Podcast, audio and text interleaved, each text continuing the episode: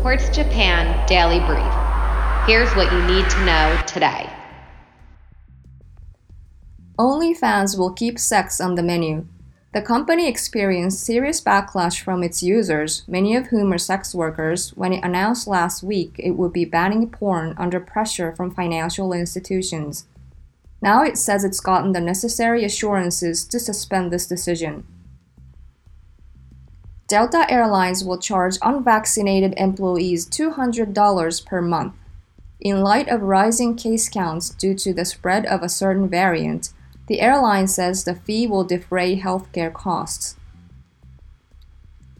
The US said it only has 1,500 people left to evacuate from Afghanistan.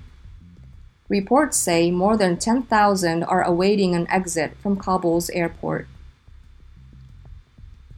While banks reopened in Kabul, closures were initially attributed to looting concerns but persisted for more than a week due to U.S. blocking of Afghan central bank gold and cash reserves. And Iran rode the conservative wave. All but one of President Ibrahim Raisi's cabinet picks were approved by the country's parliament. Many are from hardline administrations and all are men. Alphabet celebrated 100,000 drone deliveries Wing has taken off in Australia with deliveries of high value but easily carried objects like blood and vaccines.